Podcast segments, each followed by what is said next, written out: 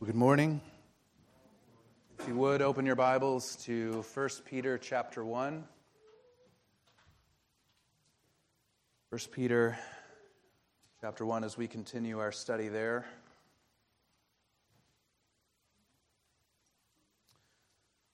Let's begin with prayer, shall we, before I read. I typically pray after we read, but let's pray beforehand. Father, I ask that in these moments that we would come to understand your word and that we would be found to be a people willing and ready to yield to what you have to say. And that we would not substitute our sensibilities or the things that we would like for what your word plainly says. Pray for the families of our congregation who are sick and really going through physical trials. I pray that you would restore them to us soon and encourage us greatly by their restoration. Pray that we would be found to be a church willing and ready to help those that are suffering, not only physically, but also emotionally or spiritually. And I pray for this time that you would work by your word to bless your people.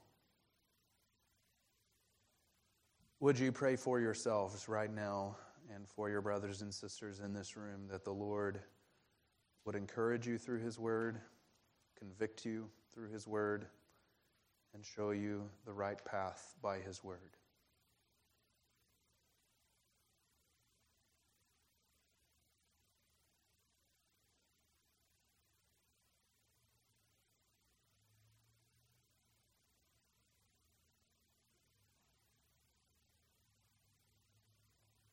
Father, I pray that the words of my mouth and the meditations of all of our hearts during this time would be acceptable to you. We would not allow concerns outside this room or things that we're excited about outside this room to draw our attention away from what you're doing for us through your word this morning. I pray these things in Jesus' name. Amen. 1 Peter 1, I'll start reading in verse 13.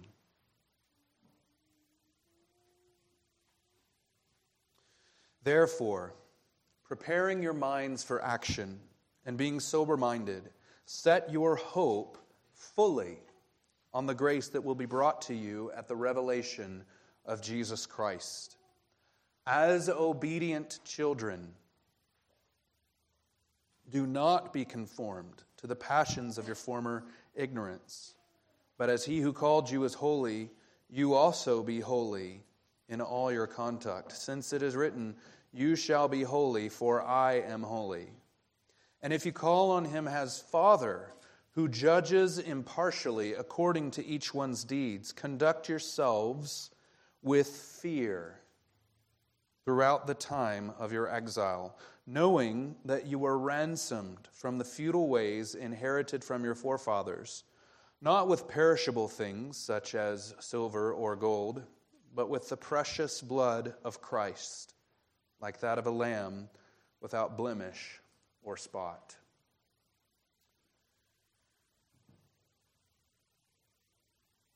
I want you to note again as we begin that verse 13 has a very central significance to all the rest that follows. As a reminder, the structure of the chapter is to introduce in verses 1 and 2, but then to explain to us what God has done for us in verses 3 through 12. One long sentence explaining to us the whole program of salvation, if you will, everything that God has done in redeeming us. And then verse 13 gives us the shift or the transition from indicative of this is what God has done to imperative. In light of what God has done, how then should you live? And it's worth noting again that there are in fact things that you need to do as a Christian. The gospel is the gift of God's grace in Christ on your behalf, where you receive the righteousness of Christ, and that is the basis on which you receive the gifts of the Holy Spirit and eternal life. Yet, it is not then up to you to decide whatever you want to do with your life. There are imperatives, there are commands that are true of the Christian life. You must live a certain way to live consistently with the gospel. And that's what he gives us, starting in verse 13, really through the middle of chapter 2. You can't bank on the grace of God as a warrant or a license to do whatever you want. Freedom in Christ doesn't mean your freedom to do whatever it is you feel like doing. Rather, it means that you are no longer under the law of Moses, but rather under the law of love in Christ. So, verse 13 then is significant. What kind of life makes sense in light of what God is going to do at the end? That's the point. He doesn't necessarily give us a long list of do's and don'ts. Rather, he's expounding to us, if these things are going to happen, if what God said he's going to do is actually going to happen, and he's going to make good on his promises of bringing all that grace to you at the revelation of Jesus Christ, what type of life actually makes sense? And there are many versions of life out there that are very, maybe even respectable in our culture or elsewhere, that don't make any sense in light of the return of Jesus. The first attribute of the life that makes sense in the return of Jesus that we talked about last week is holiness. That is, in fact, the first characteristic of a life consistent with his second coming. So we covered verses 14 through 17, through 18 last week. So this week we're talking about fear.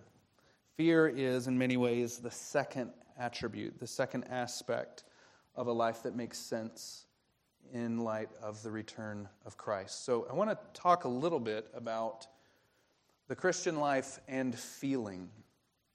If I were to ask you, if I were to just accost you in the hallway of this building and say, what is the dominant feeling that the Christian should feel for all their life?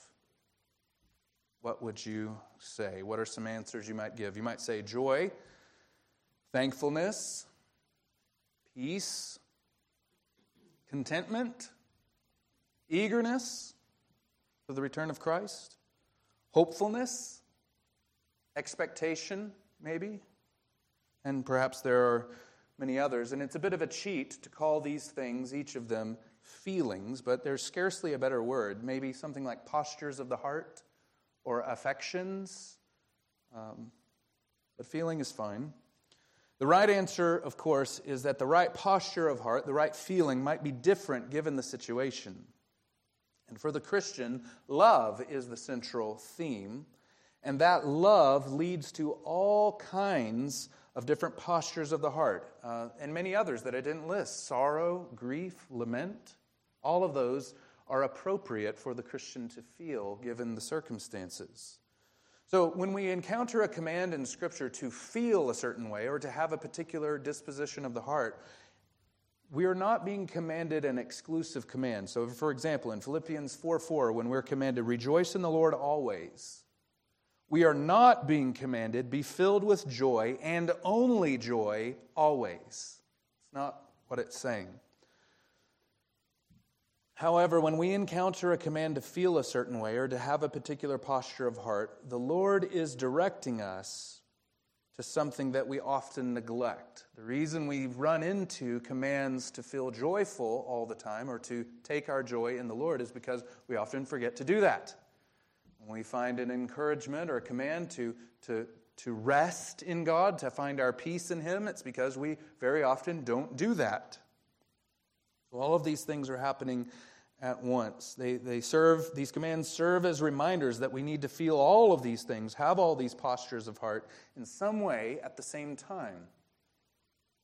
You can be sorrowful and rejoicing. Christian life is very much a walking contradiction sometimes, as I've said before. We often neglect the duty to feel these different ways. So, what about the fear of God? The fear of God is not a popular thing to talk about. You might hear things like this. This is what I ran into, someone trying to explain the fear of God away, in my opinion. They said, fear does not mean frightening, but recommending to follow God's advice only for human benefit. And to just explain away this sense, this posture of the heart that is genuine fear of the Lord. Some people might exchange the word fear with a word like respect, reverence, or awe. All are much more comfortable ideas than this word fear.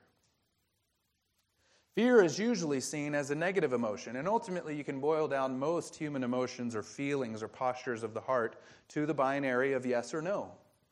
So joy is essentially you saying a big yes from the heart towards something, that you're taking delight in that thing. You're happy about it because the very you of you is saying yes to that in a very joy-filled way.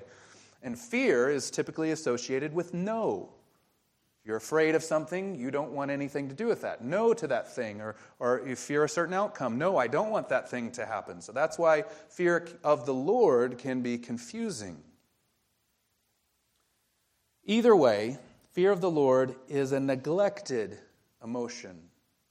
It's a neglected posture of the heart, and it's very easily misunderstood. When we speak about the fear of God, we do not mean living in terror of Him, wanting nothing to do with Him. That is fear of the Lord without a mediator. And in fact, at the end of all things, those who do not know the Lord will be in terror of Him and even cry out for the rocks to fall and crush them, to hide them from the wrath of the Lamb. There is a fear of the Lord that you can have that is terror. And without a mediator, the Lord Jesus, that is what you will one day experience. But that is not Christian fear of the Lord. Christian fear of the Lord, I'm kind of modifying it a little bit. Christian fear of the Lord is different. It's something else entirely. An example of this might be seen when Jesus calms the storm. You remember the story? We read this in our family devotional just a few days ago. There the disciples are. They're freaking out. The waves are crashing in. The boat's filling with water. And they're afraid. They're professional fishermen, most of them by trade. And they're freaking out. There Jesus is asleep. He's not afraid at all. He's not bothered by the wind and the waves. And so the disciples come. They say, "Don't you care, Lord Jesus?" They're manipulating him. "Don't you care? Don't you care at all that we're perishing? Do something about this." And then he does something about it according to their prayer. And then the text says, and they were filled with great fear. They didn't want to jump out of the boat into the water to get away from Jesus. They were filled with great fear, saying, "Who is this that even the wind and the waves obey him?" It's a combination of yes and no for Christian fear of the Lord. We don't want to get away from Jesus, but we don't want to lose him. We're saying, no, I don't want to lose this close relationship with him. I want everything that there is to do with this person, but my fear of disobeying him, my fear of losing him, my fear of displeasing him is very, very high. I'm saying no. A deep no from the soul against the idea of displeasing him or walking at odds with him. That is fear of the Lord. And this brings us down to the most essential things about being human. You were created to be exposed to and to delight in glory and bigness and majesty.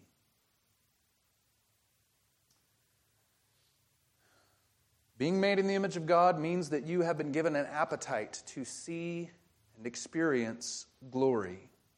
And sin is exchanging that hunger for the glory of God for something else, anything else, even if it is good or a gift from God.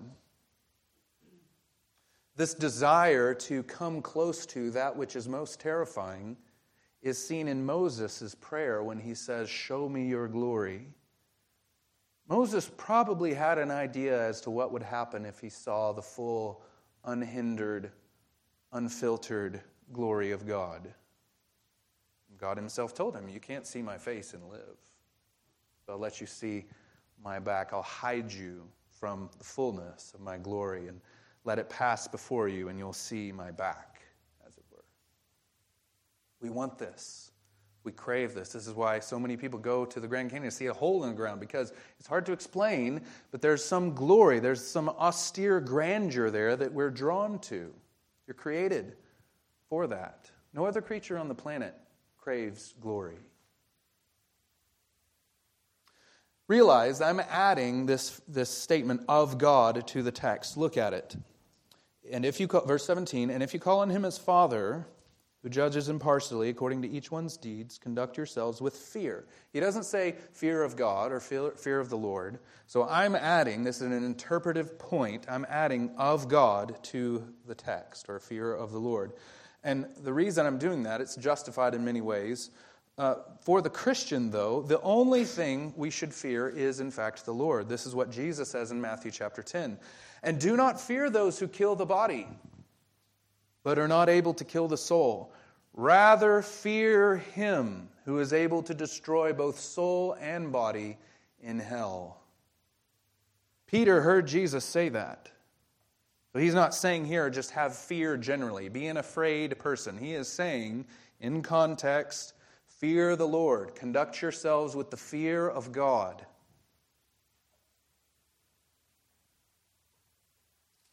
And I think it's so important that we hear this. We often forget to live a life of Christian fear. Or maybe we don't want to live in fear. And I think it's very possible to live a life of relative obedience to the commands in the Bible with no real fear of the Lord. There is a flippant, silly, slothful, unthinking, lacking seriousness way of living the Christian life. No fear of God before your eyes, but you're still doing outwardly the acts that attain to respectable Christian living. It's very possible. My objective today is not so much to define what the fear of the Lord is theologically, though we've already been talking about that, but to expose you to the content of this text. And I think it helps show us the roots of the fear of the Lord. It kind of sets up boards and boundaries, and whatever feeling fits within all that this text says, that is what you need to feel. That is how you need to be in your heart, in the dispositions of your soul. So, let's get into it. Number one, these are the exegetical points I will give you, that the fear of God is a family trait. It begins in verse 17, and if you call on him as Father. Peter begins the second imperative, right? He's given us the first imperative, be holy, for God is holy. The second imperative of the letter is conduct yourselves with fear. And he begins this second imperative with if. If you claim to be a child of the living God, then you should have an appropriate level of fear of God in all your life. So, a question before we dig down into a few observations. Do you actually call on him as Father? Just like last week, I said this last week, there is a world of difference between saying something like, sure, Jesus is real, and saying, I desire to please the Lord. Just a universe of difference. Likewise, this week, there is a universe of difference between saying, sure, I'm a Christian, and the one true God is my Father. What boldness, what stark clarity in your life to know the God who is there is my Father. If you call on him as Father. Let's look at a few observations here. The right fear of God, or Christian fear of God, as I have called it, is personal. He says, if you, individual, you person, you brother or sister in Christ, if you in fact call on him as Father. It is a personal knowledge of Him. There are things that are fearful in the world that you don't have to have any personal, intimate relationship with to be afraid of. Black holes are terrifying. You have no personal experience with them, I promise. If you had gone past the event horizon, we wouldn't know you. Okay? It's okay. My two science nerds friends in here know exactly what I'm talking about. A nuclear bomb, or whatever is terrifying to you that you have no personal interaction with. You can fear things that you don't know. But our fear of God is based on knowledge. If you, as an individual, call on Him as your Father, you've drawn near to Him in that capacity, that is where this fear of God is rooted. The second observation is that it is rooted in trust, not in doubt. He says, you call on Him. If you call on Him, what is He talking about there? He's talking about the cry of faith, the cry for help, the same thing that we see in Romans chapter 8. By whom we cry, Abba, Father. It's not just a name that we now get to call God. That's the cry of help, that God is the source of my comfort, the source of my assistance, and when things are going wrong, when the enemy assails me, and when my conscience condemns me, what is the deepest cry of your heart? Is it, oh no? Or is it, oh my Father, Heavenly Father, please help? You can fear things that you don't trust. Say that you're driving along a country road and you come across a dilapidated bridge. You can be afraid of what that bridge represents and the chasm that's beneath it. You're afraid of something you don't trust. Maybe a friend of yours who's not a very good planner puts together a plan for a vacation, and you're afraid of the plan falling apart because it wasn't planned very well. You can fear things you don't trust, but our fear of God, Christian fear of God, is rooted in trust, if you call on Him. Third, it is rooted in intimacy, not distance. If you call on Him as Father, you can fear an enemy. You can fear something that has power and malice against you. You can fear a virus. You can fear a government. You can fear a law, things that are opposed to you. You can fear the enemy. You shouldn't. But our fear, Christian fear of God, is based on this intimate relationship that He has caused us to be in. So, Christian fear of God is that feeling, that posture of heart that one has when you walk in a deep awareness of your close, personal, and intimate relationship to the one true God.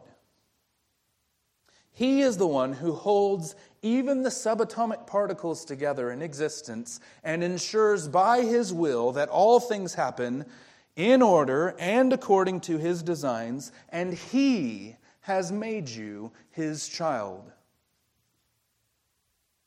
if you're in Christ. So, fearing the Lord, having this Christian fear of God, is a family trait. Those who are not in the family, those who do not have this intimate, personal, trusting relationship with the Father, the one true God, they don't really fear God. Not really. One day they will be in terror of Him, just like I said, but not yet. So understand, fear of God is something that only happens post-conversion. Right? This is a gift that you've been given, the ability to fear the one true God. Now, even for the Christian, we may not always conduct ourselves with fear, and that is why we need this reminder. But from this first statement, we get this, the biggest problem, I think, for us. The biggest cause of us not living the way that we ought to is to forget what God has done. We're not living in light of what He has done. We forget the Lord and we forget what He has made us to be, and so we don't fear Him. We don't understand the nature of our relationship to Him, and so we don't walk in an appropriate level of fear. Next, I think we see the origin of fear. He says, verse 17 again, and if you call on Him as Father who judges impartially according to each one's deeds, The root of fear, or the origin of fear of God, even for the Christian, or I should say almost exclusively for the Christian, is a belief in the inevitability of God's judgment. It's one thing to say that we're God's children and that we know Him in a personal and intimate way, but that does not quite get us to fear. Not the right kind of fear on its own. One commentator says it this way: our knowledge of Him as Father must not dispel our dread of Him as our judge. We would all do well to take that to heart. Karen Job says it this way: the pagan life that God abhors will be no less abhorred if it is lived by one who professes to be a Christian. The line of separation between creator and creature has to be crossed at some point, or there is no reason to fear the Lord. If God just stays there in heaven forever, real as He is, and has no direct personal dealings with us, then His majesty and His power and His might and wisdom don't really need to cause us any fear. He's just up there in His heavenly realm doing whatever He's doing, and we're down here, and sure, we can revere Him, we can have some respect to Him as Creator, but if that is not bridged at some point in this context of judgment, if His holiness has no implications on our living, real consequence, then there's no reason to fear the Lord. So, a few observations in connection with this. The fear of God depends on seeing His justice, number one, as a personal objective. As a personal objective, He says, who? Who judges? And this is different, or versus being like entrusting it to someone else, or to something like fate or karma, or some people say it this way, the natural consequences of sin. It's not just you going after your own way and the way God set up the universe is judging you. No, God Himself is personally your judge.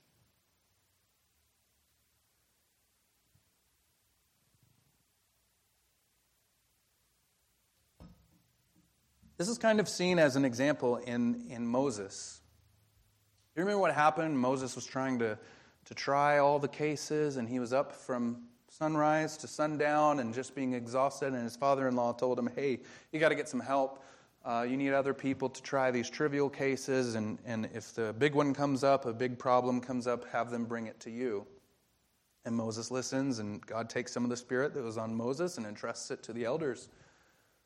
Moses couldn't personally judge all the cases, but your Father can. Every trivial case, every thought, every deed, He personally judges. He's not leaving it to someone else. He has no district courts beneath Him. He hears every case and every detail of every case. He is the judge. Fear of God depends on seeing His justice, number two, as an ongoing activity. Who judges? This is a present tense verb, not who will one day judge, though that is true. He is judging. He is actively judge over all your lives. So it's not just at the end of the world. That uneasiness you feel when things get quiet and the noise of your stream of consciousness dies down, and you realize that there is another there evaluating you. Dear Christian, your Father judges. He's evaluating your life in real time. This is a delight for the believer. This is how David says it. Search me, O God, and know my heart. Try me and know my thoughts. You can't judge yourself. Paul says the same thing. I'm unaware of anything against me, but that doesn't mean I'm acquitted. The believer delights to know that God is the one who judges me. He will evaluate me accurately and justly. But this is a terror for the non-believer. and it leads to madness. Though they know God's righteous decree that those who practice such things deserve to die, they not only do them, but give approval to those who practice them. Knowledge that God is judging our every action leads the unbeliever to more madness. Fear of God depends on seeing His justice as done without any flaw. Number three, as opposed to something that you could argue with. His judgments are inscrutable. You can't question His evaluation of you. There is no counter-argument. There is no defense that can be made against His judgments. This can be fearful, from Paul in Romans, so that every mouth may be stopped and the whole world may be held accountable to God. The image being put forward is that when God renders His judgment in real time or at the end of the word, no one can say a word. No one can find any fault with what He says, with His evaluation of you or anyone else. There's no, but Lord, think about this. There's no evidence that you can posit to counter His claims. But it's also an encouragement. Because when God speaks of you in Christ as having been justified, who shall bring any charge against God's elect? It is God who justifies. Who is to condemn? When God says of you, righteous in Christ, no one can say a word. His judgments are done without any flaw. Number four, fear of God depends on seeing His justice as detailed and specific to your life. It says, according to each one's deeds. Understand this. I'm going to step down and try to explain a little bit of this. When we read something like that in the Bible, we really need to slow down and understand what it's saying. This isn't just a general statement that God is judge, and He's not just speaking about those outside of Christ. The Christian does not get to skip out on this judgment because we are in Christ. The parable of the talents in Matthew 25 and the parable of the minas in the cities in Luke 19... you can just think of those as reasons to say that even the Christian will be judged according to their deeds. Our righteousness is secure, our place in eternity is secure, but your life will still be judged. This is how Paul talks about it in 1 Corinthians 3, 12 through 15. Now, if anyone builds on the foundation with gold, silver, precious stones, wood, hay, straw, each one's work will become manifest. For the day will disclose it, because it will be revealed by fire, and the fire will test what sort of work each one has done. If the work that anyone has built on the foundation survives, he will receive a reward. If anyone's work is burned up, he will suffer loss, though he himself will be saved, but only as through fire. I fear that many in the church today don't have that mindset, and we make it all the same. If you're in Christ, your future is secure, you're going to get the same type of reward. And what's complicating this is that you do, in fact, share in Christ's firstborn inheritance. But there is yet still reward or lack of reward based on how you live your life. He will render to each one according to their deeds. But while that is true, based on how you live, while it is true that our salvation is secure, your place in eternity is secure, you're never going to lose your place in heaven, yet there may be real loss when your life is judged by God on the last day. You can't convince me that the imagery there with Paul means anything different. Perhaps it's the simple, sad knowledge that your life was not lived for the glory of Christ in the way that it should have been.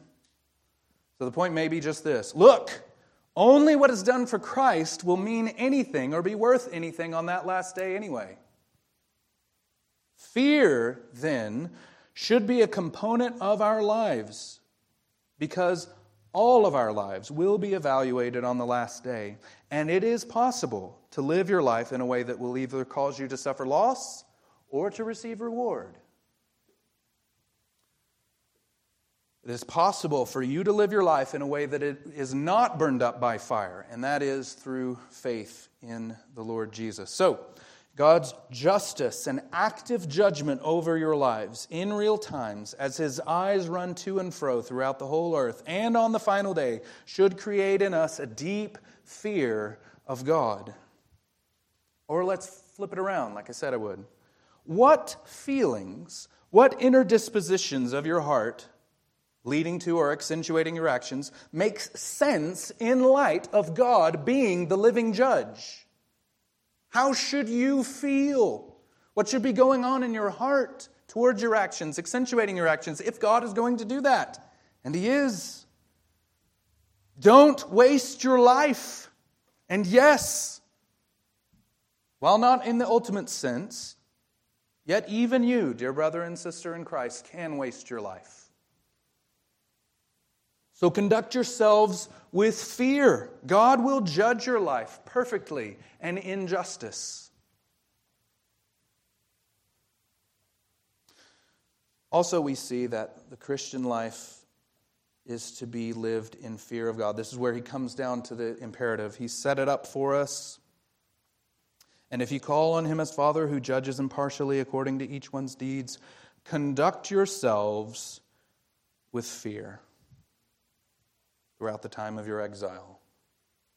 It's a command, and it's repeated over and over and over in the Bible. Conduct yourselves. The term means to turn over or to go around, and it would mean literally something like this. Walk around in fear. That doesn't sound like a positive message to give a group of people on a Sunday morning.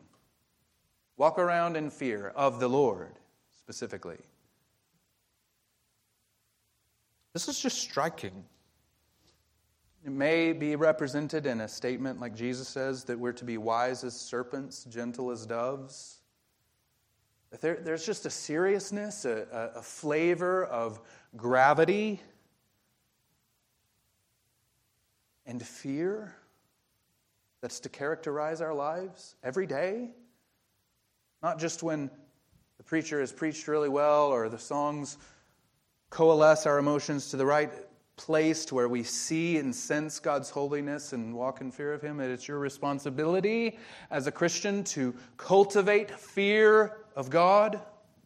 Again, not terror, wanting Him to go away, but fear of displeasing Him, fear of losing His sweet communion with you, fear of offending Him, fear of defaming His glory.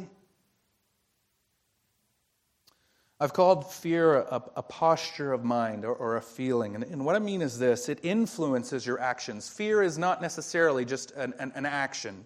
You don't find the command of like this, do fear. You know, there's not a set of actions that particularly pertain to fear. It's an attribute of your actions.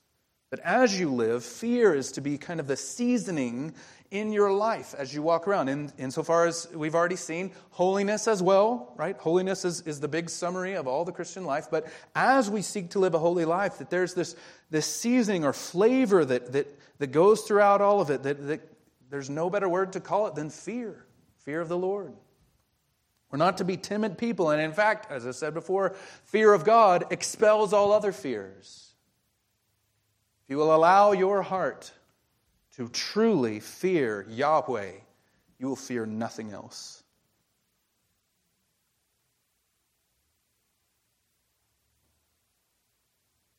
Fear of the Lord, right, proper Christian fear of the Lord is something that you open your heart to sense and feel. It leads to acting differently. It is a feeling, and I know that's a problematic word for some of you guys. But understand, it's sort of like pity, or moved with compassion. Even speaking about Jesus, there's this sense. It's hard to even encapsulate any other way. I'm drawn to care for this person, and you feel a certain way towards them, and you want to act in a consistent way towards that feeling of pity, that feeling of compassion, that posture of the heart. That's what fear of the Lord is like. It's a posture of your heart towards all of reality that leads to certain actions. And this is a major theme in the Old Testament. It's basically the running question through the whole story. Will the people fear God, or will they fear something else? Right? If you're following on with the Bible reading plan as a church, our church Bible reading plan, you know that the people feared the giants. They saw the Lord split the Red Sea. Then they send the spies and like, yeah, but there's big people. And they got afraid of the big people and didn't fear God enough. So they preferred to disobey God, His command to go in and take the land, because they feared big people. Here's one of my favorite passages about this in Isaiah chapter 8. For the Lord spoke thus to me with His strong hand upon me, and warned me not to walk in the way of this people, saying, do not call conspiracy all that this people calls conspiracy, and do not fear what they fear, nor be in dread. But the Lord of hosts, Him you shall honor as holy. Let Him be your fear. Let Him be your dread. And He will become a sanctuary and a stone of offense, and a rock of stumbling to both houses of Israel, a trap and a snare to the inhabitants of Jerusalem. Interestingly, Peter quotes from this very passage in chapter 2. So don't you see? If you fear this one who God will set up as the cornerstone, if you live in humble submission and fear of Him, if you're conducting your life properly and not fearing those other things, if you are not walking in the way of the people, but rather in the way of the Lord, then you won't fear those other things. So just a few questions to really dig down and to see if you're living your life in the fear of the Lord. What you fear usually drives what's most important to you. So what goals have you set for your life? What is really most important to you? What are you seeking? Is it something that makes sense in light of the fear of the Lord and what He will do and His judgment of you and the reward or loss that you will encounter on the last day? What is worst case scenario for you? Is it dying alone? Is it a bad election result?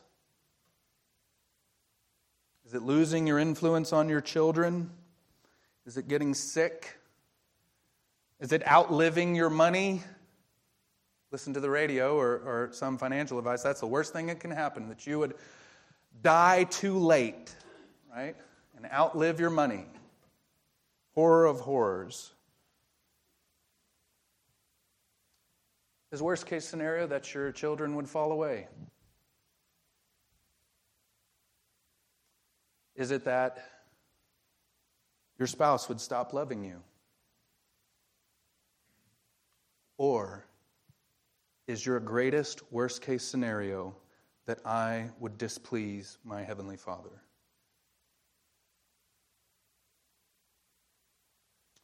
Is it that you would be unfaithful to the Lord? What is best-case scenario for you? Whatever ideal version of life that you would put forward, are those things that make sense in light of the fear of God? What really makes you afraid? What holds fast sway over your emotions? To use the language of Isaiah, is it news or conspiracy? The things that just draw our hearts into fear and wringing our hands? How easy is it for you to sin? Oh, He'll forgive me. It's His job to forgive. Or if we go on sinning deliberately after receiving the knowledge of the truth, there no longer remains a sacrifice for sins. Does your relationship to your sins and your struggles reflect a fear of God? These are hard questions. How much do the commands of God really mean to you? When we hear a command like, seek first the kingdom of God, do we just relegate that away and to make it justify whatever life that we've already decided we want to live? It's like we do occasional Christian things in it and thank God for it. How much has it really changed your life that Jesus demands that you seek His kingdom first and foremost? Do you fear God?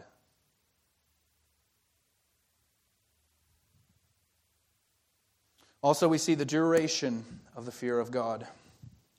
And if you call on Him as Father, who judges impartially, according to each one's deeds, conduct yourselves with fear throughout the time of your exile.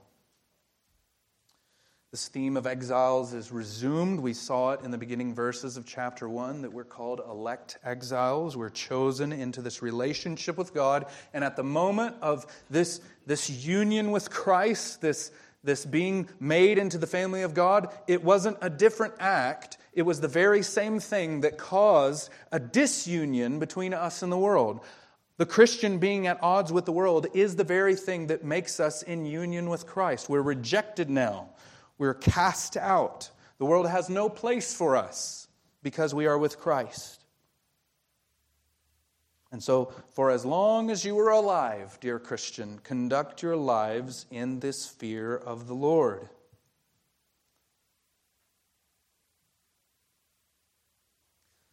This idea of exile also shows us another reason that we should live in fear of the Lord. Because we are at odds with the world, that means that we will be tempted to give in. And it will be easier. There will be encouragements, if you will, through temptations to sin to displease our Father. Also, being opposed by the world means that we will be tempted to despair and not trust in God. Do we really need to think of ourselves as being in exile? I mean, surely he's exaggerating, right? And that seems a little fanciful. Look how wonderful the world is. It's beautiful up here in the Pacific Northwest. Are we really in exile? Understand, brothers and sisters, the whole world lies under the power of the evil one. And that will never not be the case until he returns to slay all his enemies with the sword that proceeds from his mouth. You are at odds with the world. How can the church truly be at rest here while his enemies still rage against him? Also, this is something I want to note whenever I have the chance. He says, throughout the time of your exile, this is our exile together. It's not your journey or your particular exile or your alienation from the world. It's us, all of us together, rejected by the world, now together with one another in this exile. There is only one pilgrim way. So we're to live our lives in the fear of the Lord throughout this time of exile, for however long it takes before the Lord returns and sets all things right and vindicates the righteous. We must live in this kind of fear of the Lord. And now we can see the ground of the fear of the Lord for the Christian. Verse 18, knowing that you were ransomed from the futile ways inherited from your forefathers. This is the second ground, really. The first ground is that God is judge. That's the first ground of appropriate fear of God. The second ground is that God has ransomed you or saved you. He has ransomed you from a terrible plight. Here are a few other passages of Scripture that speak better of this than I could in summary. From Ephesians chapter 2, and you were dead in the trespasses and sins in which you once walked, following the course of this world, following the prince of the power of the air, the spirit that is now at work in the sons of disobedience, among whom we all once lived, carrying out the desires of the body, the passions of our flesh, carrying out the desires of the body and the mind, and we're by nature children of wrath like the rest of mankind. 1 Corinthians 6, 9 through 11. Or do you not know that the unrighteous will not inherit the kingdom of God? Do not be deceived, neither the sexually immoral, nor idolaters, nor adulterers, nor men who practice homosexuality, nor thieves, nor the greedy, nor drunkards, nor revilers, nor swindlers will inherit the kingdom of God. And such were some of you. But you were washed, you were sanctified, you were justified in the name of the Lord Jesus Christ by the Spirit of our God. This word ransom is interesting. This is what Leon Morris, theologian and expert on these matters, he said, the very existence of this word group in Greek is due to the desire to give precise expression to the concept of release by payment. So the idea that in the first century, essentially, if you were a slave and it came time to you be redeemed from your slavery, the slavery was different back then, someone would go and pay a price to the temple goddess or god, and you would be redeemed from your slavery. You would be seen as a slave of the deity by purchase of that price. And so the apostles pick up on this word and apply it to what Jesus has done. We're a slave to our sins. We're a slave to our former rebellion. And Christ, or God in Christ, has paid the redemption price for us being taken out of that slavery. Jesus says this of himself in Matthew chapter 20, verse 28. Even as the Son of Man came not to be served, but to serve and to give his life as a ransom for many. Morris again says this, the apostles did not intend ransom to be taken as the full and sufficient statement of what the atonement was or did, but as far as it goes, it gives a picture of one aspect of that great work. It is a metaphor which involves the payment of a price, which is plainly stated in several places and understood in others to be the death of Christ. For the very nature of the imagery involves a substitutionary idea. Instead of our death, there is his. Instead of our slavery, there is his blood. And we're ransomed from these futile ways. He's speaking about paganism, a life lived without the knowledge of God. And this is the natural state of all humans. You can see this in Romans 3. This idea of futility is that there's no benefit. It produces nothing good at all. The way of life that is not characterized by the fear of God is useless. It's useless now and it's useless on the last day. But in Christ, we are ransomed from all of that. The gospel is essentially that through your sin, you have signed yourself up to slavery, to Satan, sin, and death. That is what your sin gets you. Those are the wages of your sins. And what God does is appease the price of His holiness by sending His Son to pay that penalty so that you can be released from that slavery to Satan, sin, and death. And now no longer be a slave to those things, but a slave to Him, to live your life for Him. That is the gospel, that we live this life of fear of the Lord because of what He's done, understanding how big of a deal it is that He saved you from all that. He hasn't just gotten you into this thing so that you can go live your happy-go-lucky life. The terror, the darkness, the sickness, the profuse horror of what He has saved you from should create in you a fear of God. I think if you don't really understand how futile and how horrible your situation was before He saved you, there's very little that I can say to you that will help you live or walk in the fear of the Lord. I think, unfortunately, for many in this nation, we think that we're just fine in some ways, and then becoming a Christian kind of improves us a bit, or helps us think more spiritual thoughts, or gets us to a higher plane of existence where there's maybe more joy and more happiness. But you understand, the trajectory you were on without Christ is awful.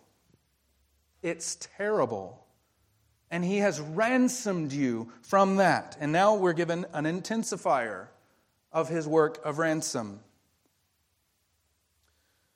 Not with perishable things such as silver or gold. That's what was usually used to redeem a slave from their position of slavery. But with the precious blood of Christ, like a lamb without blemish or spot. This intensifies the fear of God. Yes, you were ransomed from your terrible plight, but at what cost? You know what I fear? I fear that a little statement or phrase like Jesus died on the cross for our sins, can become so old hat, so oft repeated that we don't feel or sense the significance or bigness of it anymore. We have this contrast again. It's not with perishable things, things that will fade away at the restart or recreation of this world, silver and gold. Rather, the price that was paid to redeem you from the path you were on, the slavery that you had signed yourself up for, was the precious blood of Christ, the all-surpassing, costly life of Jesus Christ. Life and blood in biblical imagery are almost interchangeable. When you shed blood, you take someone's life. When you offer someone's life, you do that by shedding blood. They mean the same thing. So there's also a likeness here to the Old Testament sacrifices. He says, like that of a lamb without blemish or spot. You can bring in all the imagery of the Old Testament and see all of those lambs being slain over and over and over again, and realize, just as the author of Hebrews says, the blood of bulls and goats can never take away sins. So all of that imagery that was being used is that life is going to have to be shed that is sufficient to deal with sins once and for all. And that is what Jesus' death accomplishes. That is the price God paid to himself to redeem you from your slavery to sin and death and Satan. So your fear of God needs a ground, as we've already seen, that he's judge. He judges you now, and he's going to judge you on the last day. But it needs a trajectory that we're looking towards the last day, but it also needs an intensifier, that you need things to stir up your fear of God. And that is what this passage, this section, does. It's contrast. You weren't just redeemed by tons and tons and tons of gold to correct your debt that you had incurred through sin. You were redeemed by the precious blood of Christ.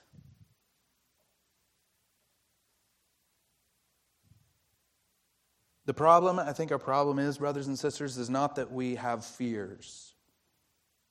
It's that there is only one fear that will give you life. We are afraid of the wrong thing. And we fear him, the one we should fear, not nearly enough. The only one who owns everything suffered infinite loss in order to save you. This intensifies our fear so that we will not go back to the futile ways that were inherited by our forefathers.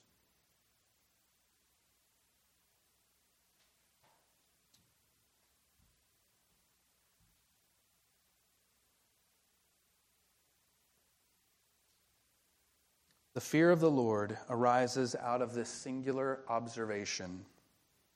This was his plan. He planned to offer his son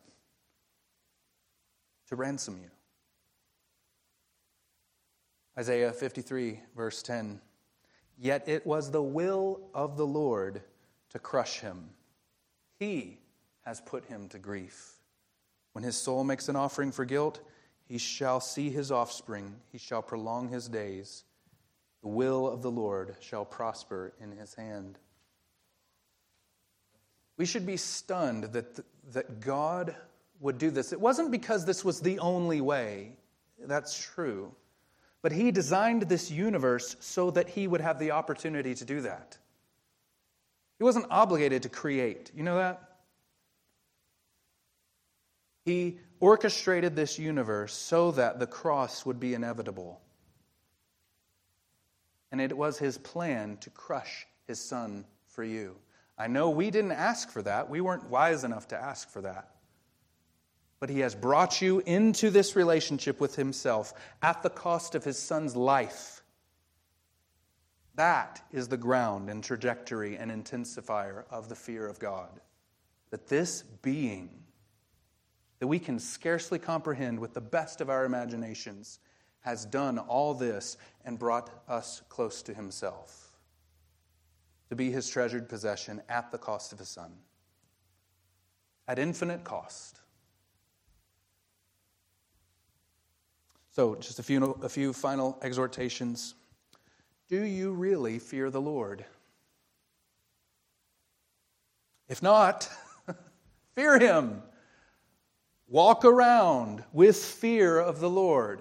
Conduct yourselves with fear. In this Christian sense, again, I'm not saying you should be in terror of him, but understanding that he is your judge, and he judges justly and impartially, and understanding that he has done all these things, crushing his son in your place so that you could be with him. Don't go back to the futile ways that cost him his life. Do you cultivate the fear of God in your life? Is it even something that we think about doing? We wake up and realize, man, I don't fear the Lord enough. That's always the case, but it's an objective that we should think of ways to cultivate a proper fear of God. Maybe meditate on these things that we've been talking about this morning. Pray for the Lord to show you what you must do in your heart to have a proper fear of him.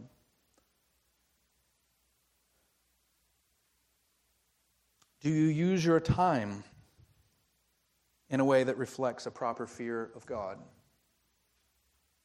If not, consider that he is the one constantly evaluating your life every moment, and it will be in evidence on Judgment Day. This is why we're commanded, make the best use of the time. Do you understand, this will be my last question that I give to you, do you understand the gospel enough and what God paid enough that there is real fear in your heart against the possibility of displeasing your Heavenly Father? If it is not a real fear in your heart, you must cultivate it now. Because that, in many ways, is the point of this passage, that you must walk around with this fear. Because only those who fear the Lord are acceptable in his sight. Let's pray. Father, may it be that we would be found to be your people who would always fear you properly. Know that this is not the most popular or cheery message to hear, that we must fear you and walk in a humble, penitent, contrite, honest fear, but may it be so. May we so love you that we would fear even the slightest possibility of displeasing you. I pray these things in Jesus' name.